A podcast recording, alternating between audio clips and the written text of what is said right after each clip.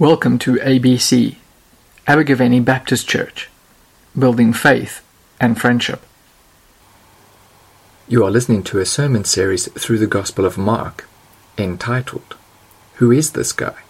Jesus. Now, Jesus has just started his public ministry and he's moving around the area of, uh, or the, the area around the Sea of Galilee which is in the northern part of Israel. And he's moving from. Uh, do we have a the slide of a map? You can see you can see it on the map. So he's up in the northern part of Israel, around the Sea of Galilee, and he's moving from village to village, proclaiming the good news of the kingdom of God, that God's kingdom is breaking into the world. And as a result of his ministry, especially his healings, people are filled with awe and wonder. And they are saying to themselves, Who is this God? Jesus. And as a result, there's a massive crowd that is following Jesus. And this is where we pick up our story in Mark chapter 2 and verse 1. A few days later, when Jesus again entered Capernaum, the people heard that he had come home. Now, although Jesus grew up in Nazareth and was known as Jesus of Nazareth, when he started his public ministry, he had made Capernaum his home. And the house that he was in was probably his own house, or possibly it was the house of Simon Peter, which he had made his home in. Nevertheless, soon as he arrives, the word gets out that he's home. Everyone's updating their Facebook status. Jesus is home. It's trending on Twitter. And next thing we read in verse 2 they gathered in such a large number that there was no room left, not even outside the door. And he preached the word to them. They filled the house to capacity. They even jammed the pavement around the door. And they were eagerly listening to Jesus teach. Verse 3 and 4 Some men came, bringing to him a paralyzed man carried by four of them. Since they could not get him to Jesus because of the crowd, they made an opening in the roof above Jesus by digging through it and lowered the mat the man was lying on. Can you imagine that scene? I mean, I wish I was there. A couple of guys trying to bring their friend to Jesus to be healed. They know their friend needs Jesus but they can't get in because of the crowd. Excuse me, paralyzed guy coming through. No chance. No one's moving. But that doesn't stop them. They don't give up. They know their friend needs Jesus, so they do what any upstanding Christian would do. They deface someone else's property. They climb up onto the roof and make a hole in the roof. Now, that wasn't so difficult in those days. They, their houses had flat roofs, and the roof was often used as a place to rest. And so it usually had an outside stairway going up to the roof. So it was really easy to get onto the roof. And the roof were just these wooden beams that went from wall to wall, and in between them they were filled with thatch and pressed down with clay. So it was really easy to get up onto the roof, and it was really easy to make a hole in the roof. Imagine being there. You're listening to Jesus teaching. Perhaps he has just said something about his heavenly Father, and he's pointed his finger up to the sky. You look up, and some ceiling plaster falls on your head. Next thing, you can see some blue sky appearing. And then this paralyzed guy gets lowered down right in the middle of the room, right in front of Jesus. What was everyone thinking? Were they shocked? Were they complaining? How am I supposed to listen to Jesus with all this ceiling uh, falling on my head? Now this silly uh, paralytic is obscuring my view. I've come here to listen to Jesus, not to be distracted by this paralytic and his vandalizing friends. And who's going to fix the roof?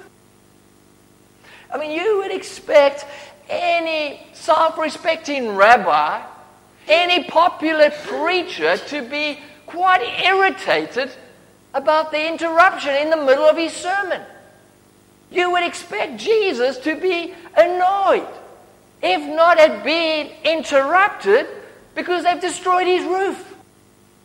But we read in verse 5 when Jesus saw their faith, Jesus didn't see an interruption. Jesus didn't see vandals. Jesus saw their faith.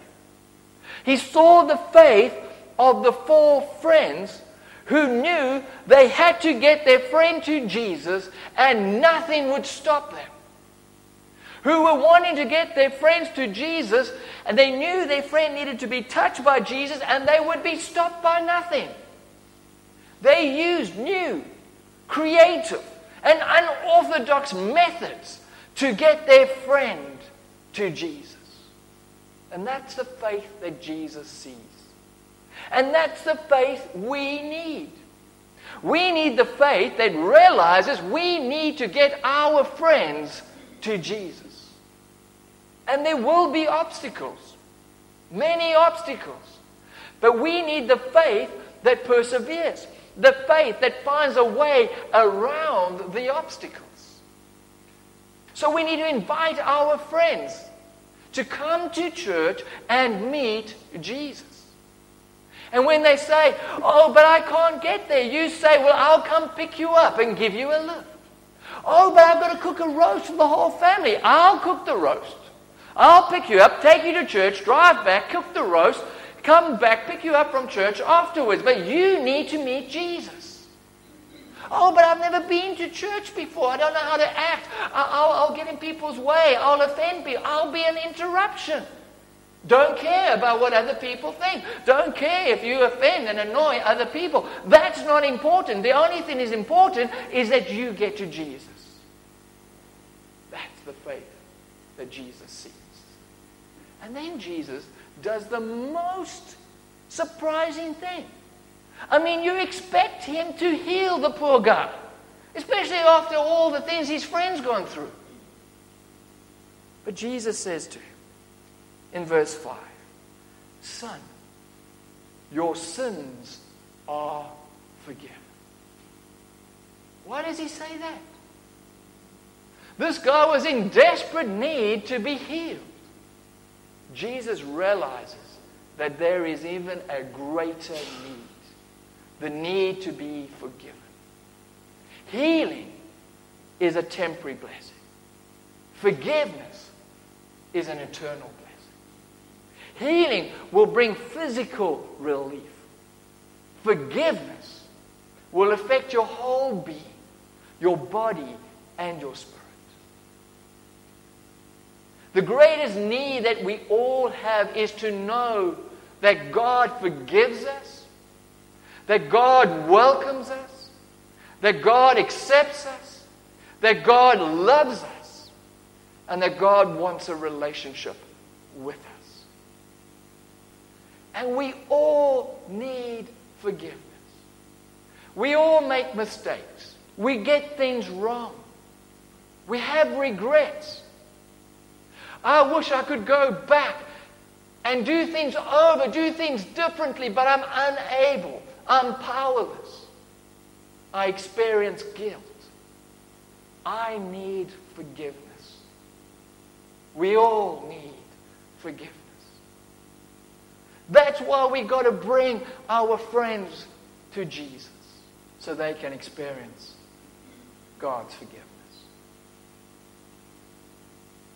Now, what had the guy done? What had the paralytic done to earn this forgiveness? What did he do to deserve God's forgiveness? Nothing. Absolutely nothing except he had gone to Jesus. And it's the same for us. There is absolutely nothing we need to do to earn or to deserve God's forgiveness. We just need to go to Jesus. And the way we go to Jesus is through prayer. And if you haven't experienced God's forgiveness, then find a Christian friend and ask them to pray with you. I would love to pray with you so you can experience the forgiveness of God. We read in verse 6 now, some teachers of the law were sitting there thinking to themselves, why does this fellow talk like this? He's blaspheming. Who can forgive sins but God alone? We are introduced to the teachers of the law, and we will meet them a lot in Mark's gospel. They were the religious leaders, they weren't priests, they were the, the scholars of the day.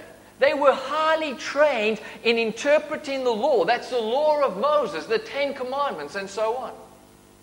And so, like the priests, they had a lot of power and influence. And they were obsessed with their religion, with their rules and regulations, with their traditions and their customs. And they were jealous and threatened by Jesus, by his popularity by his unconventional and unorthodox methods. And so the religious leaders in Jerusalem had dispatched these teachers of the law to go and investigate and find out who is this guy, Jesus. And verse 6 tells us that they were sitting there. They had taken the best seats in the house. And they weren't sitting there to learn from Jesus, they were hoping to find something to criticize, something to condemn in Jesus' teaching. They had a critical spirit. They were probably the reason why the paralytic couldn't come through the front door. They were the obstacle. Isn't that so true still today? It's the religious folk who are the obstacle, who are preventing people from coming and finding Jesus. And when Jesus says, Your sins are forgiven, they shocked. They thinking, That's blasphemy. That's an insult to God. For Jesus is claiming to do what only God can do. And so they would be thinking, who is this guy, Jesus? Not in a sense of being in awe and, and, and amazed, but in the sense of, who does this guy, Jesus, think he is? He can't forgive sins. He can't proclaim God's forgiveness.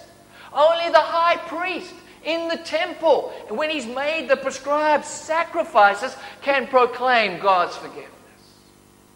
Who does he think he is? And we read in verse 8 immediately Jesus knew in his spirit that this was what they were thinking in their hearts. Whether by miraculously mind reading or simply by face reading, Jesus knew exactly what these cynical religious leaders were thinking. And he says to them, Why are you thinking these things? And then he asks them a question, a riddle. And we read in verse 9 Which is easier? To say to this paralyzed man, Your sins are forgiven, or to say, Get up, take your mat, and walk? What a question to ask the religious leaders. For on the one hand, they believe only God can forgive sins, and yet a human might possibly be able to heal. But on the other hand, anyone can simply say, Your, your sins are forgiven, because there's absolutely no way to verify if their sins have been forgiven. But to say to a paralytic, get up, take your mat, and walk. Now that's a hard thing to say. Because if the person isn't healed, everyone will know. So they stumped. They don't know what to say. They want to say the hardest thing is to say your sins are forgiven, but they know the hardest thing is to say, get up, take your mat, and walk. So Jesus says in verse 10, But I want you to know that the Son of Man, in other words, what Jesus is saying is, I want you to know that this mere man, that this mere human, slightly in an ironic tone there, that this mere human has the authority on earth to forgive sins. And then he turns and he looks at the poor paralytic guy who's still lying on his mat on the floor. He looks at him and he says to him, I tell you, get up, take your mat and go home. He got up, took his mat, and walked out in full view of them all. Wow. Can you imagine the faces of the religious leaders? Their jaws dropping as all of a sudden this paralytic guy gets up and walks out right in front of them. If Jesus has the authority to heal this paralytic, then surely he has the authority to forgive sins. To really understand this point, we need to understand what the religious, uh, religious leaders believed. They believed that there was a connection between sin and sickness. They would have thought if this guy's a paralytic, he must have sinned. And they also believed that before any healing could take place, he first had to be forgiven. Well, he quite clearly had been healed. And therefore, on their own logic, he had to have been forgiven. God had clearly delegated his authority to forgive sins to Jesus. Who is this God? Jesus.